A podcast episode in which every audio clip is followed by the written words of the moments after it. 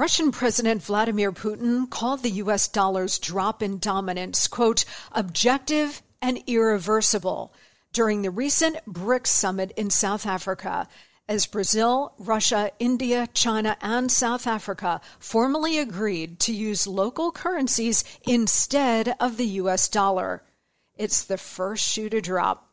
As demand for the dollar weakens, the buying power of the dollar also weakens. That's why Birch Gold Group is busier than ever. Investors and savers are looking to harness the power of physical gold held in a tax sheltered IRA. Text Monica to 989 898 for your free info kit on gold. Thousands of happy customers, an A plus rating with the Better Business Bureau, and countless five star reviews you can count on Birch Gold to help you navigate transitioning an existing IRA or 401k into an IRA in gold. As the US dollar continues to receive pressure from foreign countries, digital currency, and central banks, arm yourself with information on how to protect your savings. Just text Monica to 989 898 to claim your free info kit from Birch Gold Group right now.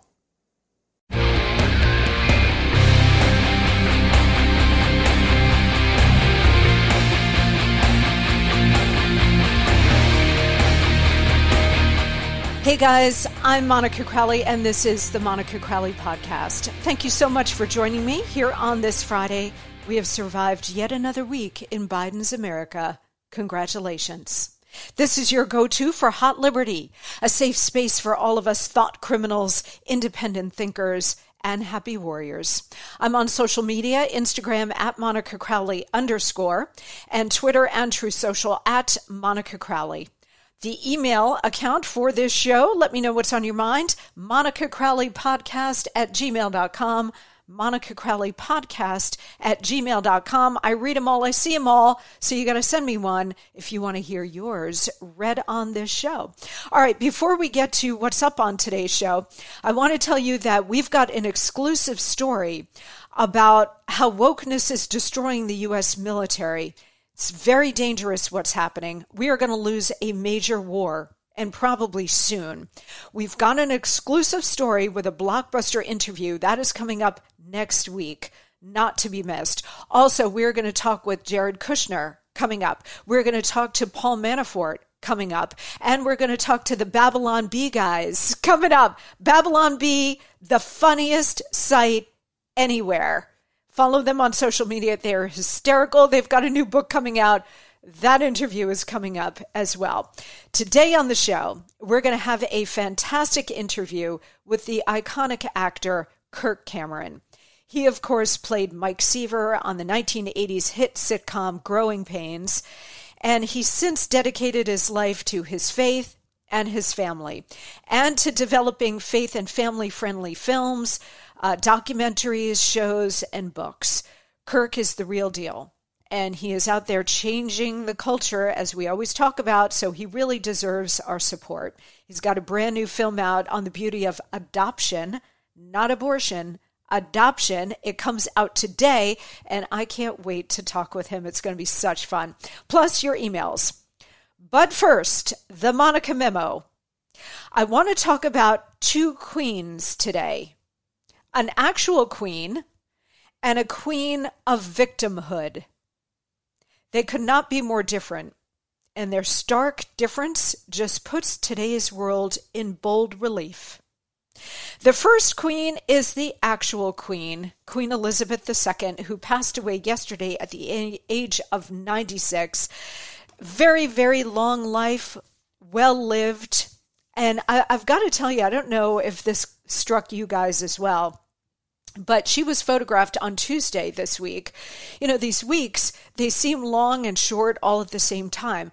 But the Queen was photographed on Tuesday greeting the new British Prime Minister, Liz Truss, in Balmoral, she she did a farewell to the outgoing PM Boris Johnson. She welcomed Liz Truss. She invited her to form a government, and there were photographs of them. The Queen looked you know, she's 96, so she looked old and frail, but she looked okay. I mean, she actually looked fine for 96. She was on a cane, a little bent over, and she, you know, when people get that old, they, they start to look white. They start to get that monochrome, the hair, the skin, everything sort of goes in into a white hue. And so she certainly looked that, but she looked fine. That was Tuesday. By Thursday, she was dead. I know she was 96. Anything can happen at that age, but still, it was, it's a little strange. I, I don't know what happened there. We may never, never know, but it just seemed a little odd. In any case, she is gone. And I want to pay tribute to her on a number of levels because she was an extraordinary individual.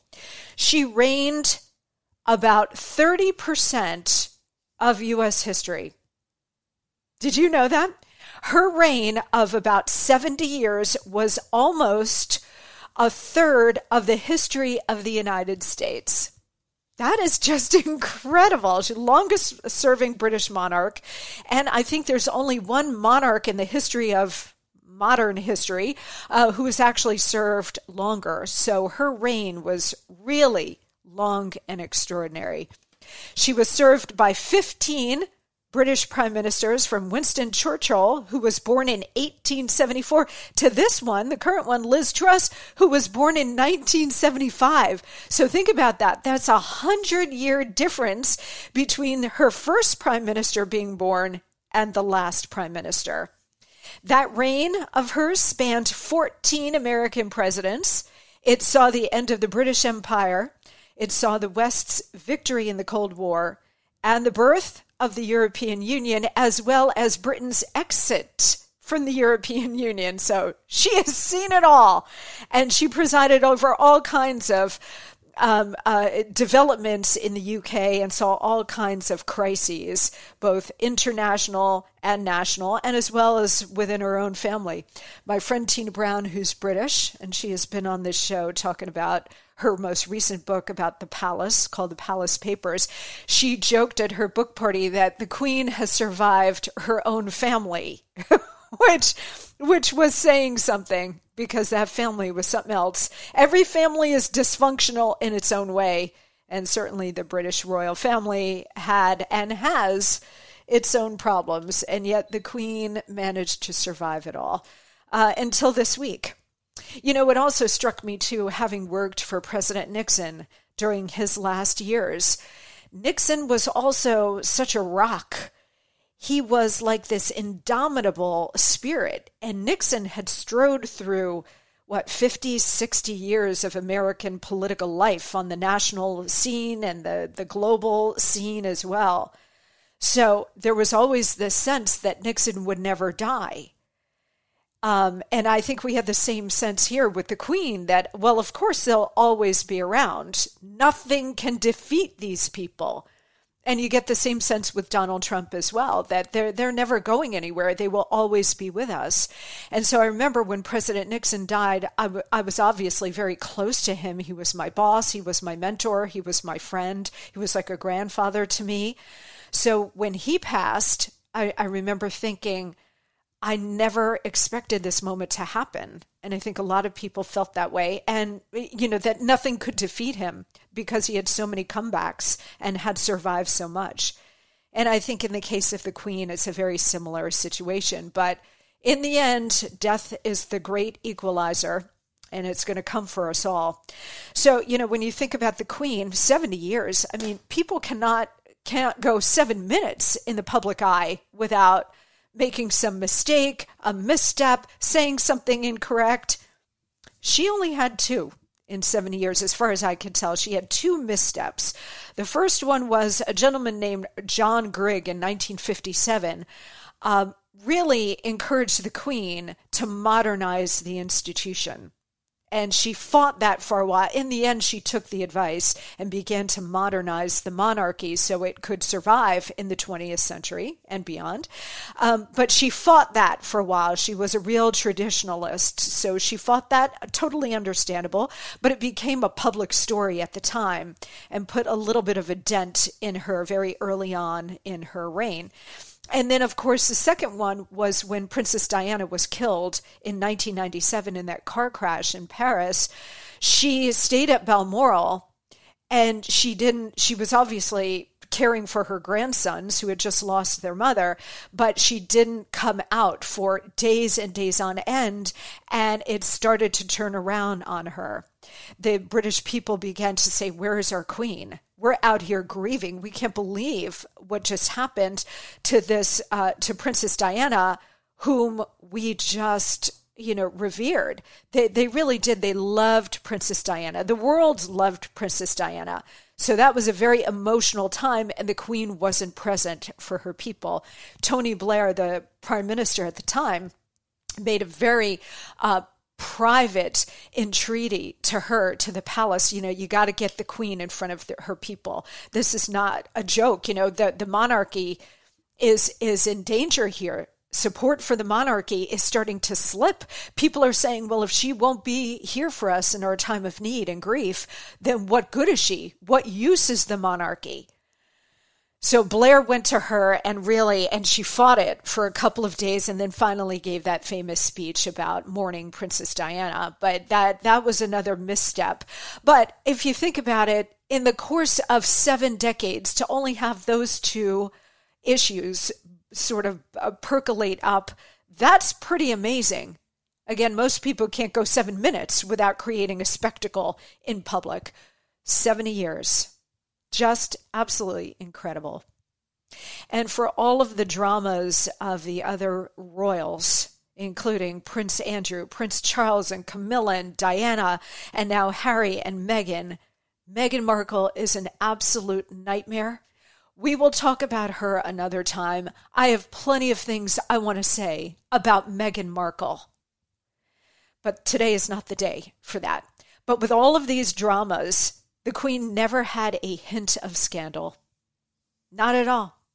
For seven decades, this woman just showed up and did her duty for her people and her country. This is one of the reasons why she's under attack now, even in death. Of course, there are opponents of the monarchy, that's a separate issue, who don't want a monarchy, and they've always been that way and they've always argued that. Again, that's a separate uh, issue to talk about. But it's what the queen represented that they hate and what they're attacking. It's less about the woman than what she represented. Queen Elizabeth was the last of the greatest generation from World War II and the generation that survived the Great Depression that affected the entire West, really the world, and then went on to great leadership in World War II. Whether you were the Princess Elizabeth during World War II, as she was, or you were a grunt in the U.S. Army storming the beaches of Normandy. Every single one of those individuals is a member of the greatest generation. They are passing from the scene very quickly, and there are very few of them left. They're well into their upper 80s and 90s now. And she was really the last of the greatest generation on the global scene like that because of that, you know, she really connected generations because her life spanned about what four generations really. Um, she, her life was just breathtaking and she had great grandchildren. So, yeah, four generations. So, her life was really the connective tissue between four generations. And really, she was a touchstone to that history and a touchstone to the Great Depression, World War II, then throughout the Cold War, 20th century into the 21st century. Her life brought everybody together in a non controversial way. She wasn't Donald Trump. She wasn't, uh, uh, you know, Barack Obama. She wasn't a political figure. She didn't polarize people. She didn't set people into their tribes. She did the reverse. She brought people together. And that, I think, is why another reason why so many people are mourning her, because we're actually mourning the passing of an era which was a lot more civilized, with a lot more decorum and presence and responsibility. Those values that she represented are evaporating from scene really fast. She represented reserve. She represented discretion. She didn't go out there and blab. She wasn't going on Oprah. Do you know that that the Queen never gave a single media interview in the whole 70 years that she reigned? Not one. That discretion is very rare these days with social media and Instagram. And here I am on my family vacation, and oh, let me go blab to Oprah like Meghan and Harry. She did not do that. She did not flap her gums. She never put her family's dirty laundry on display. Discretion. She represented duty. She represented selflessness. She represented patriotism, love of her country. What she put out there is it's not about her. It wasn't about her. It's not about you or your feelings. There are some things that are bigger than you, like your country, like duty, like responsibility.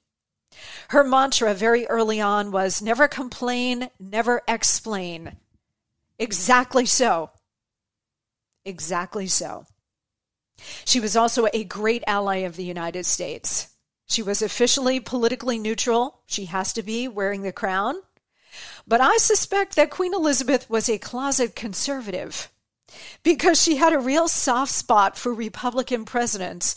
Richard Nixon, they got on so well that President Nixon, my old boss at the time, wanted to uh, set his daughter, Tricia Nixon, up with Prince Charles and have them date and maybe get married at the time.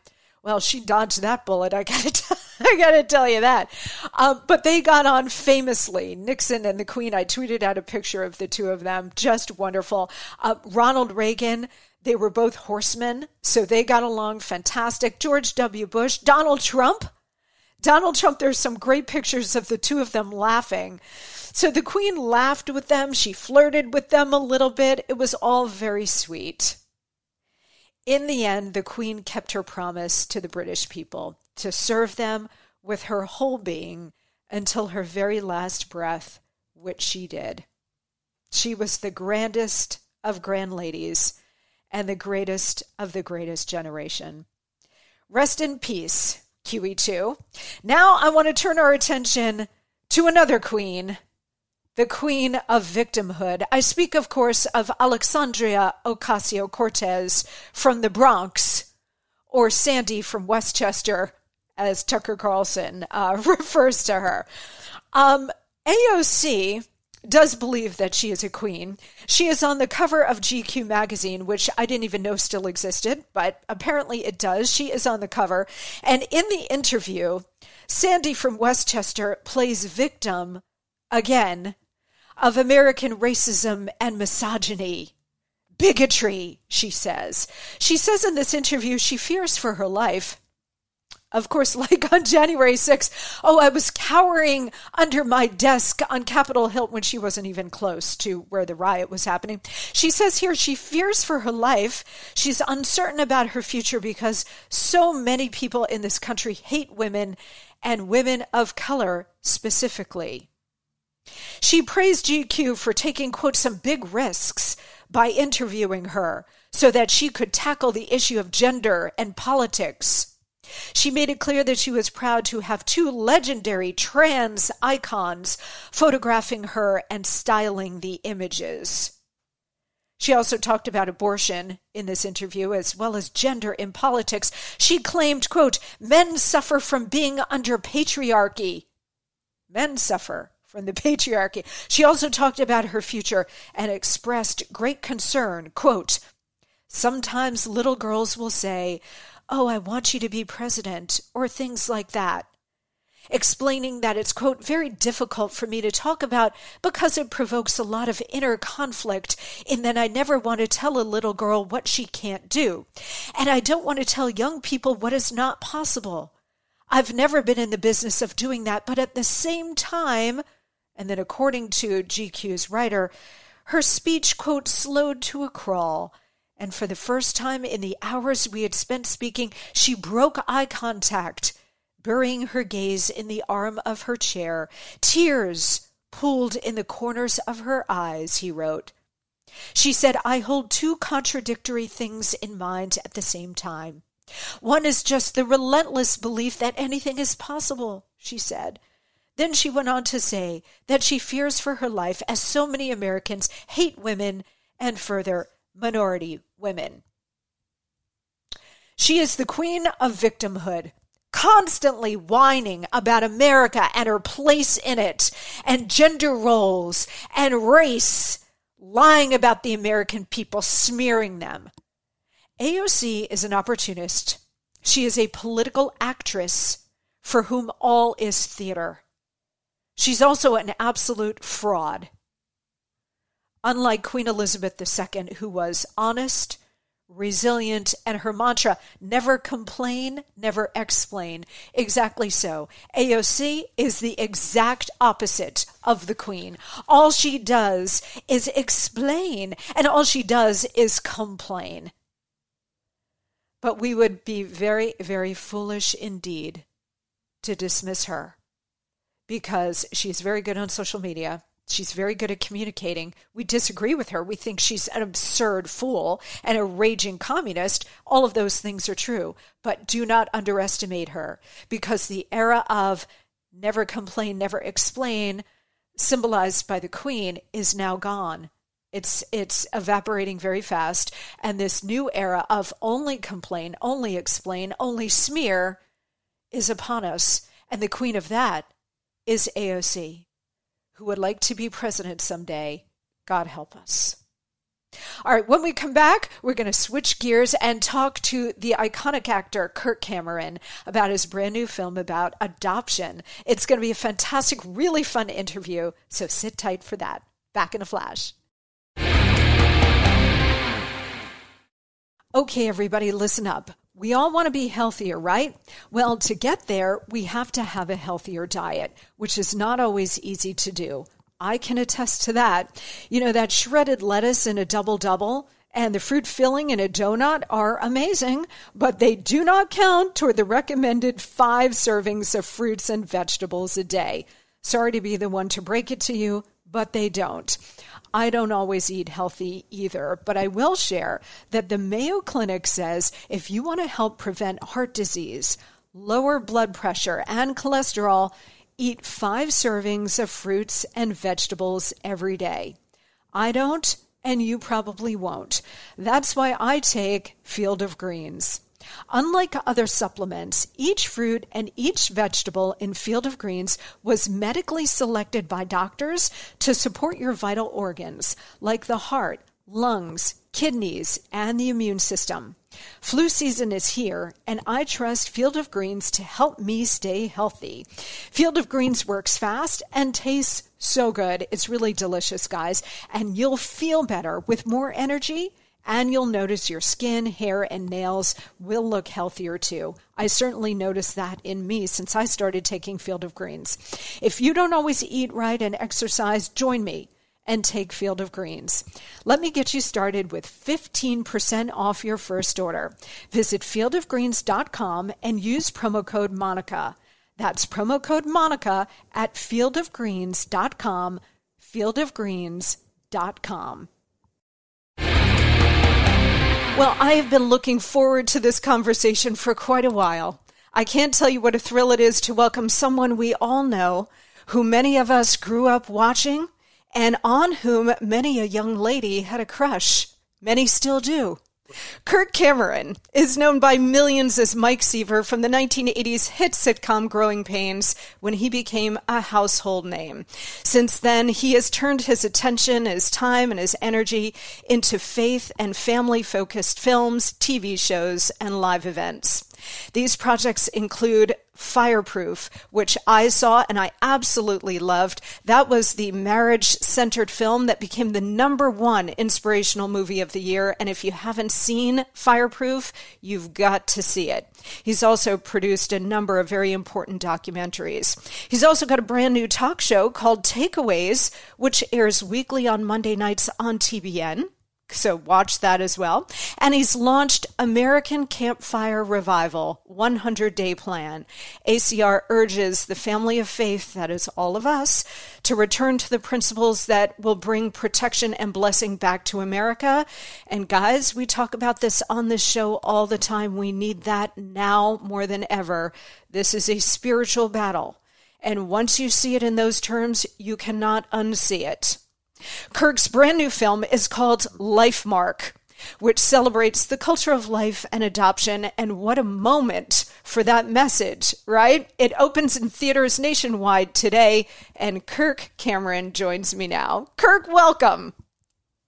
Thank you so much, Monica. It's great to be talking with you. And um, Wow, I'm so excited. Today is an exciting day. The movie comes out that we've been working on for two and a half years, and it couldn't be more perfectly timed. It certainly is, and it's such a beautiful film, Kirk. And I, I, thank you so much for joining me. You know, when I mentioned about many a young lady growing up having a crush on one Kirk Cameron, um, I will count myself among them. who still does, who still does. So it's a real honor to have you here. And you know, you're you're such an iconic pop culture figure, of course, but you're also a true warrior for God and the family. So thank you for that. And I do want to talk to you about Lifemark, this new film that's opening nationwide today. But before we get to that, Kirk, I would love for you to share a little bit about your own faith journey because your devotion to God and to Jesus is so inspirational for so many. How did you get here? so, gr- growing up, I was not a fan of God or church or faith or anything like that because I called myself an atheist. My parents didn't take us to church, uh, although I, I, think my mom had um, the seeds of faith when she was a little girl. But it was really when I was about 17 years old. I was right in the middle of growing pains. And I met somebody who invited me to get to know her a little better. And she was really pretty. So I thought, sure, I'll take her up on this offer. I'll meet you and your family. But it was at church. And as an atheist, I wasn't too excited about this, but I was I was also an actor, right? So I could fake it. Mm-hmm. I could mm-hmm. fake being a Christian. and I I sat in the back row and heard a message from the preacher that really um, it pricked my conscience. It captivated my curiosity. And I started asking a lot of questions. And there were questions like, you know, every 17 year old is probably asking, well, what happens when you die? Uh, you know, I don't want to believe in things that I can't see. I don't want to believe in fairy tales. Uh, what about other religions? What about, I mean, how do we know a guy actually can, can rise from the dead? And so I asked this girl's father a bunch of questions. He answered them for me, gave me a great little book called More Than a Carpenter by Josh McDowell, which helped me uh, on an intellectual level open the door to examine the possibility that maybe I was wrong in my atheism. And I remember sitting on the side of the street, uh, parked in my sports car, thinking about the fact that one day I would die and find out if what that preacher said was true, if there is really a God and a heaven or, or a hell. And I knew that if he was right, I wouldn't be going to the good place. Um, and I decided I would pray. I didn't know how to do it. Again, I'm an atheist. Uh, you know, how does an atheist pray? Uh, so I just did what I saw everybody in church do. I bowed my head. I closed my eyes. I don't know. I thought it was some little mystical trick that sent the prayers all the way up, you know, through the, the, the clouds to the heavens. And I just said, God, if you're there, would you please show me? I want to know the truth. I don't want to be duped into a, a, a dumbed down religious fairy tale. But if you really made the universe and I've been ignoring you for 17 years, would you please forgive me and open my eyes and help me become the person you want me to be? Mm. Um, nothing supernatural happened at that moment that I could detect, other than I felt there was a crack in the arrogant veneer that I had developed as a teenage celebrity in Hollywood and I felt very small and I wanted to know more. And I just felt grateful that maybe I was being given a second chance. And so I started reading the Bible. Somebody gave it to me, and I felt like the Bible was reading me. It told me who I am, why I'm here, where I'm going, and how to know God and find eternal life. And the more I've studied, the more questions I've asked, and the more life I've lived, I have come to believe after 35 years that my faith in Jesus Christ and in the Bible as God's word has been well placed. And I'm very grateful. Amen. Amen. Thank you so much for sharing that, Kirk. That testimony is incredibly powerful. And you know what I was thinking as you were as you were beginning that story, Kirk, where you said, well, there was a very pretty girl and she arrived on the scene and caught my eye. And, you know, I wasn't interested in God, but I was interested in her. That, that is such a perfect example of how God works. It's divine intervention. It's a divine appointment, right? And, you know, when people say, when people say, Kirk, um, you know, God knows every hair on your head. Well, so does the enemy.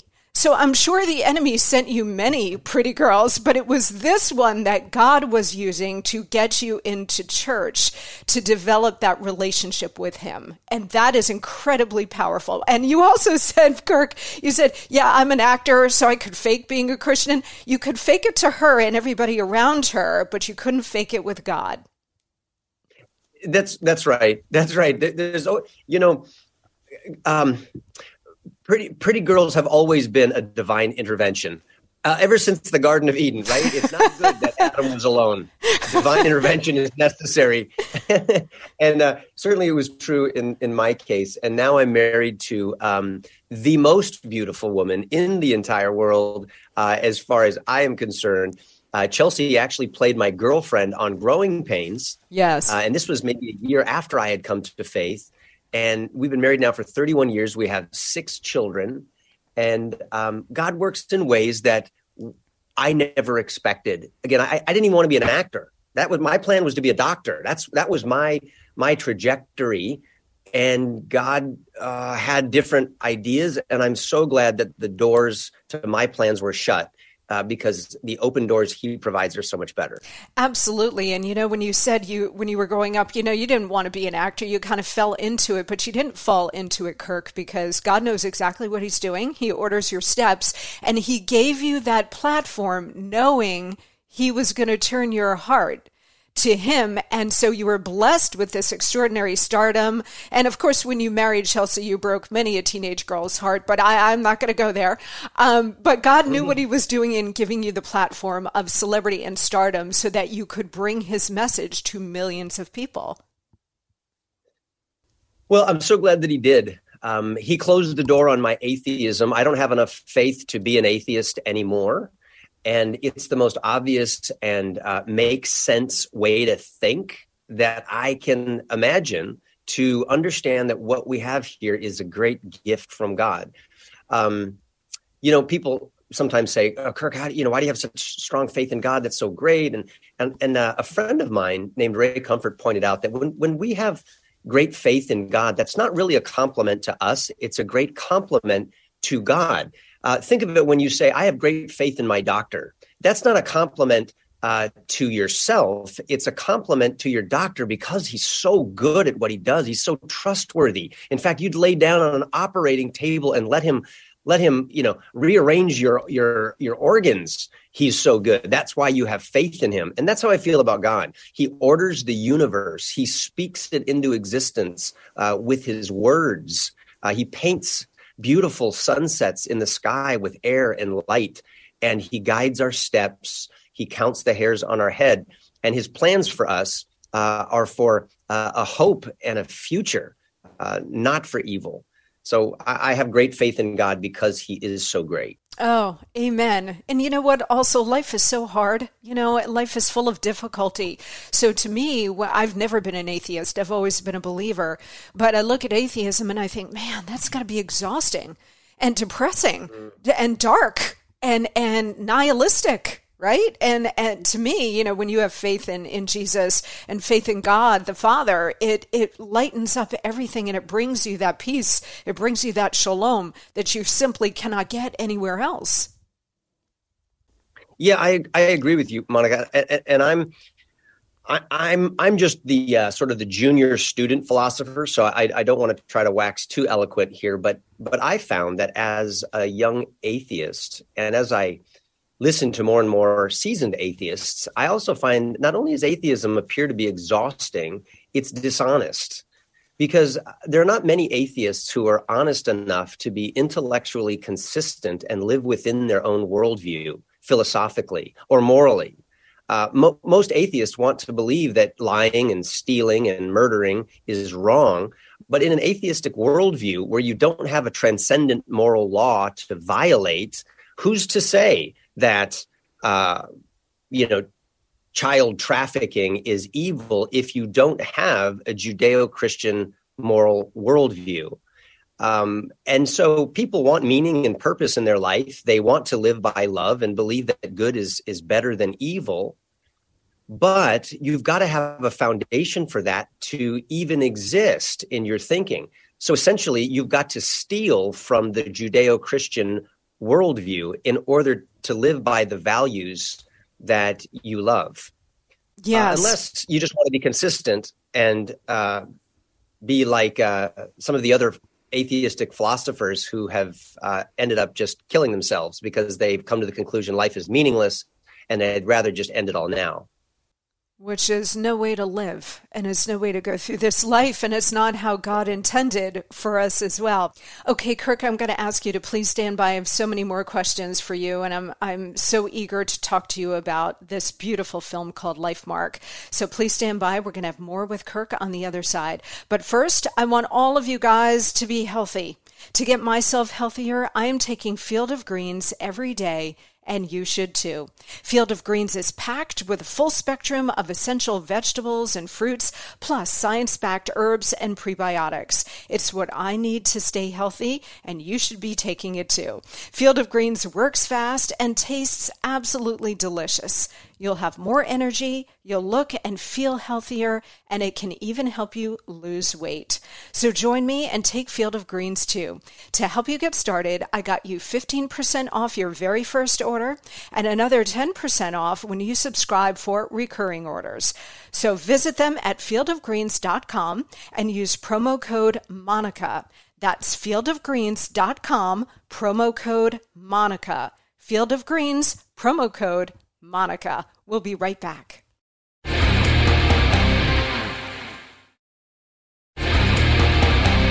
Okay, we are back with the one and only Kirk Cameron. Okay, Kirk, let's talk about your brand new film, which opens in theaters nationwide today. It's called Lifemark.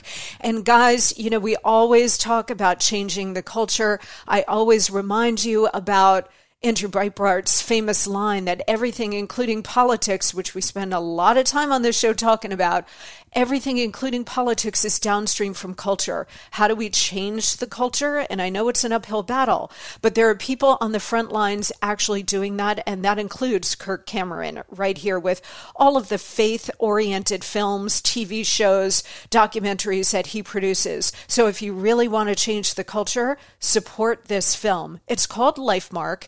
Again, it opens in theaters nationwide today. So go, go buy a ticket, many tickets, go see it more than once. Um, Kirk, this film is absolutely beautiful and it's inspired by a true story. Tell us about it. So, Lifemark is, as you said, based on a true story. And uh, it's the story of a young girl who changes her mind on the abortion table. Uh, she, something inside of her is speaking to her saying it's not too late. It's not too late. And she rolls off of the table. She changes her mind and chooses life over abortion. And she hides the pregnancy from her parents. And then she gives birth to her son and places him up for adoption thinking she'll never see him again. 19 years later she receives a phone call from him saying that he wants to meet with her. And she thinks that he probably hates her guts for leaving him, abandoning him, and it makes her feel like a horrible mother. But there's hope, and she she agrees to meet with him and finds out that the opposite is true that she is a hero and he wants to meet her to thank her for giving him this life and this beautiful adoptive family Um, it's a movie with so much heart, so much humor, and it is so perfectly timed. Monica, think about this. Who in the world would have thought that in our lifetime, Roe versus Wade would be aborted? Yes. And here on the on the heels of this Supreme Court ruling is a movie rushing into the movie theaters starting tonight that celebrates the value of life in the womb and the beauty of adoption. It's just incredible. And I know it takes a long time to develop movies, get them done, produced, and then distributed like this. So this must have been in process for a long time. So when Kirk, when you guys heard uh, the Supreme Court decision a couple of months ago, you must have been, first of all, from a life standpoint and a faith standpoint, you must have just been over the moon. But also the timing for this film was right on point. It, you're exactly right. And we couldn't have timed it this way. Not only is this movie, um, uh, it wrote itself. We couldn't have written a script this good. We we literally interviewed the the real birth mom and the real son and the adoptive mom and dad, and we we literally just rolled the movie out the way it really happened. But then also the timing was providential. I mean, we started this movie two and a half years ago. It was delayed by the COVID pandemic shutdowns. And then all of a sudden, as we're ramping up for the release, the Supreme Court ruling happens. And so it's it's so perfect. Um, I, I, couldn't be more excited about it. And and not only from a, a movie actor producer point of view, but personally. Um, Monica, I have six children. Uh, my wife and I adopted our first four children. My wife is also an adopted child. All of them were one doctor appointment away from not existing my Chelsea, my Jack and Bella, my sweet children. And if Chelsea hadn't been born, our two natural born children wouldn't be alive either. Mm-hmm. So my whole family exists because of people who choose life in a difficult situation. And that's what Lifemark really illustrates for us is how do you look at a difficult situation with an unplanned pregnancy through the lens of love?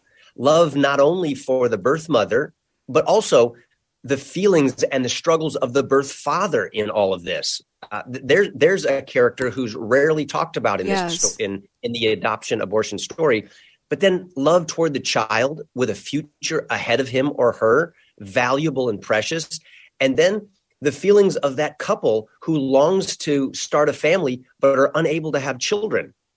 And and Lifemark brings all of it together, and you see how God paints a picture uh, and, and weaves a, tapestry that leaves you feeling inspired, encouraged, and uh, so grateful for the value of life. I love the message, Kirk, which is all about God's love for all of his children through adoption. And I also love how personal it is for you and Chelsea um, in so many ways. But I remember when you were beginning your family and you were adopting, and I remember reading about it in the press and thinking, wow, man, that is just, that's an act of God right there, and how beautiful it is. So to tell this story now on film in a different way, but it's still so personal for you is, is remarkable. And you know, Kirk, when you were talking about the timing on this with Roe versus Wade, it just struck me. It's something that I truly believe, and I tell people all the time God is never late, He's always right on time. And we are so, as human beings, we're so, especially in this culture, we're so into eh, instant gratification and immediate results. And social media is always so fast and instantaneous. And sometimes God makes us wait, but He makes us wait for a reason. Amen uh, pass the offering plate. Monica, this, this, is, this is you're, speaking my language. God is the blessed controller of all things, and and we can be excited about that. When good things happen, when bad things happen. Uh, one of my one of my favorite uh, writers of the past, Charles Spurgeon, said that uh, for the, the, the man who or the woman who is loved by God, uh, even the the worst calamities are just uh, good uh, thinly disguised or mysteriously disguised. And, and he's choreographing all things and working it together as a, as a great masterpiece of art. Um, and that's what I hope people feel about Lifemark is that this is not only a, a fun experience in the movie theaters. Uh, I have to warn you, it's probably a two or three Kleenex movie. There is so much emotion that's driving this story. I mean, can you imagine? uh, a birth mother who has not held her son for 19 years. He's now a man and he's showing up in your driveway to say hello. And you don't know whether he's come to say, I love you or I can't believe you abandoned me and I'm angry with you. We've got all of these scenes um, teed up for you to see in the movie Lifemark. Uh, and it's a, a, movie that is pro abundant life, pro family, pro love, pro forgiveness, pro reconciliation, and new beginnings. Yes. Yes, and I love that. And I love that you say it's a two or three Kleenex box movie. You know, I, I saw Knocked Up when it came out, and it's very funny and it's very touching, and it, it was a great, great movie. But over the summer, since Roe, I saw Knocked Up again. Uh, it was just playing up on cable, and it struck me as such a beautiful pro life film that I was crying through this comedy. I was crying. And it's the same thing with Lifemark is it is going to move you in a new way, given the fact that the Supreme Court has now overturned Roe v. Wade. It's going to make you look at the whole life issues so differently. And I think it's also going to move, Kirk, a lot of people's uh, views of adoption. Don't you? I think this film is really going to change people's views about the whole yes. process. I think so too. Um, Monica, from the research that I've done, I've, I've learned that many women have actually come to the conclusion that if they are experiencing an unplanned pregnancy, that they would rather abort their child than place their child for adoption because they think adoption is the morally worse choice. And that sounds crazy, but I think the feeling is I would be seen as such a bad mom if I give my child away, if I just leave them in the hands of perfect strangers. What what kind of person am I? So they'd rather take care of it before it's even born. I think Lifemark is going to change all of that, and and it's going to demonstrate that a, a, adoption and placing a child for adoption is one of the most selfless, heroic things that you could possibly do if you find yourself in a difficult spot and, and life is not easy. We live in a broken fallen world and uh, none of us make perfect choices all the time. It's then what do we do with it? Are we going to look at that situation through the lens of love? Are we going to step out in faith and do the right thing? I mean do you, you know there's 36 adoptive couples per every child available for adoption wow. in our country? Wow. Families longing for children out there and um, I believe that Lifemark is going to change so many hearts and so many minds. And if you think about it, adoption is at the center of God's heart. Jesus himself is the result of an unplanned pregnancy from Mary's human perspective. I love that. And Joseph had to step up in complete faith and adopt him yes. into his family. Moses, the same way, was scheduled to be aborted by government decree. And in faith, his mother chose life. And it was even illegal to do what she did. And then Moses was adopted. And look look at the beauty that adoption produces. Yes. And I think it should be at the center of our heart as well. And I think Lifemark will uh, will just proclaim that message uh, loudly and beautifully. Yeah, absolutely. Oh, 1000%. Uh, and you know what, Kirk? The left is a master of manipulating language. And so when abortion became legal with Roe v. Wade in 1973, they co opted the word choice. And they made it all about a woman's quote unquote right to choose, pro choice. This movie, Lifemark, really is a powerful reminder of the power of choice in the other direction. And, and I think um, redefining that word, taking it back in the context of adoption is so important. And I think this movie is going to go a long way to doing exactly that. Th- that's right. Monica, one of my pet peeves, uh, even with those that I, wh- whose values I agree with, is uh, people seem to love to rehearse the problems over and over like look look look at the look at these people and their hypocrisy. Look at these people and socialism communism has arrived in america. Um, yes i agree. But what i want to do and what i hear you doing is to then propose the solutions.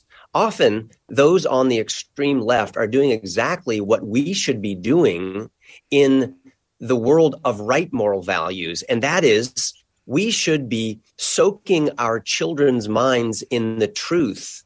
And we should be teaching them that love is not love if it's not married to the truth. And that's what I hear you doing. We can't just complain about the, the left co-opting language we need to say this has happened on our watch language is something we need to do a better job of using and and yes adoption is a beautiful solution to the abortion problem and when we begin practicing true religion, as the Bible calls it, uh, caring for widows and orphans, the fatherless, in their time of distress, we begin to create the culture rather than complain about the culture. And that's what I'm hoping that Lifemark is going to help us do. Yes. And when we talk about choice, adoption is a very powerful choice. And this movie, yeah. Life, Lifemark, Kirk, it's so beautiful in so many ways. It's also a powerful reminder of why all lives matter. You know, the left tried to co opt that too uh, in the summer of 2020, that you weren't allowed to say all lives matter, but they do. And LifeMark reminds everybody of that. And the film also reminds people of the power of hope. You know, a lot of people look around the, at the country and the world, and and it's all very dark, and there's a lot of despair out there. But this film really reminds everybody that God is hope, and like God, hope is eternal. And there's no more powerful message than that, Kirk Cameron. Monica, I, I, I agree with you. Uh, we need hope like we need air. And uh, hope is not flying in on Air Force One. Hope is not going to come in the form of a stimulus package uh, or uh, a mandate from the CDC. Our hope is the power of God working in the hearts of people. And if we will stay in, in, in sacred friendship, in covenant relationship with God, and then walk with Him, applying His word to every area of our culture, family, church, and civil government, uh, we can begin to see heaven come to earth. Oh, Oh, what a what a message! I mean, just incredible, Kirk. You were such an inspiration and a beacon of hope for so many, with the many talents that God has given to you and blessed you with. And of course, the biggest of them all is your heart for God, which shines through everything you do and touches so many people. You are really you're such a shepherd for the Lord, my friend. Thank you so much for being here. God bless you. This film is uh, incredible, guys. You're you're always saying, "How do we do this? How do we change the culture?" This is how you do it. You go see Lifemark today over the weekend. It's a nationwide release as of today. Theaters everywhere. Go get a ticket, more than one. Go see it multiple times. If you want Hollywood to change, if you want the culture to change, you support movies like like Lifemark because that's what sends the signals to the secular powers that be in Hollywood and elsewhere driving this culture that this is the content we want to see. These are the messages we want. These are the kinds of movies we will support and want to see continue to be made. It's called Lifemark. Check it out on the web, lifemarkmovie.com. Go see it this weekend and, and just continue to support messages like this. Kirk Cameron, what a blessing and honor to have you with me today. Oh, Monica, you've encouraged me so much and you're doing such great work. Um, thank you for your convictions and your commitment.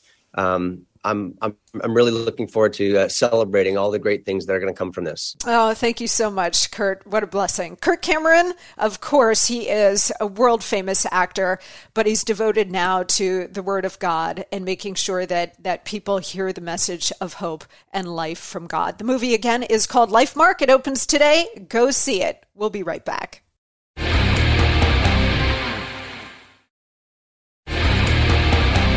Time now for the Friday email bag. Our email address is Monica Crowley Podcast at gmail.com.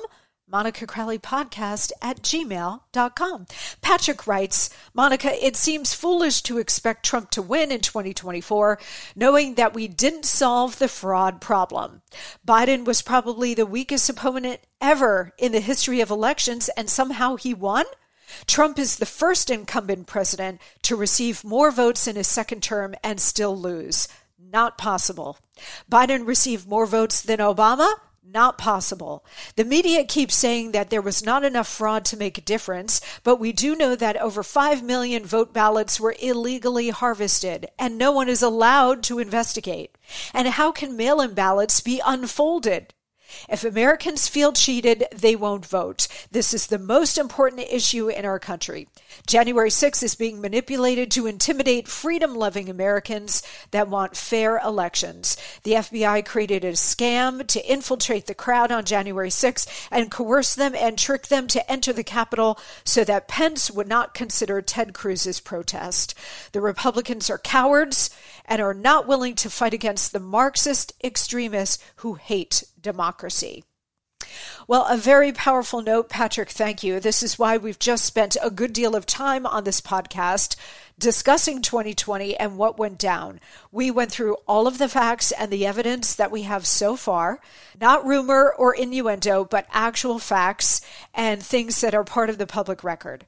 So investigations continue and states are taking action to stop this from happening again. But as we heard earlier on this podcast from Mollie Hemingway and, and others, uh, you know, we've heard that the Biden administration, the federal government, is now throwing its weight behind doing the Mark Zuckerberg manipulations without Mark Zuckerberg.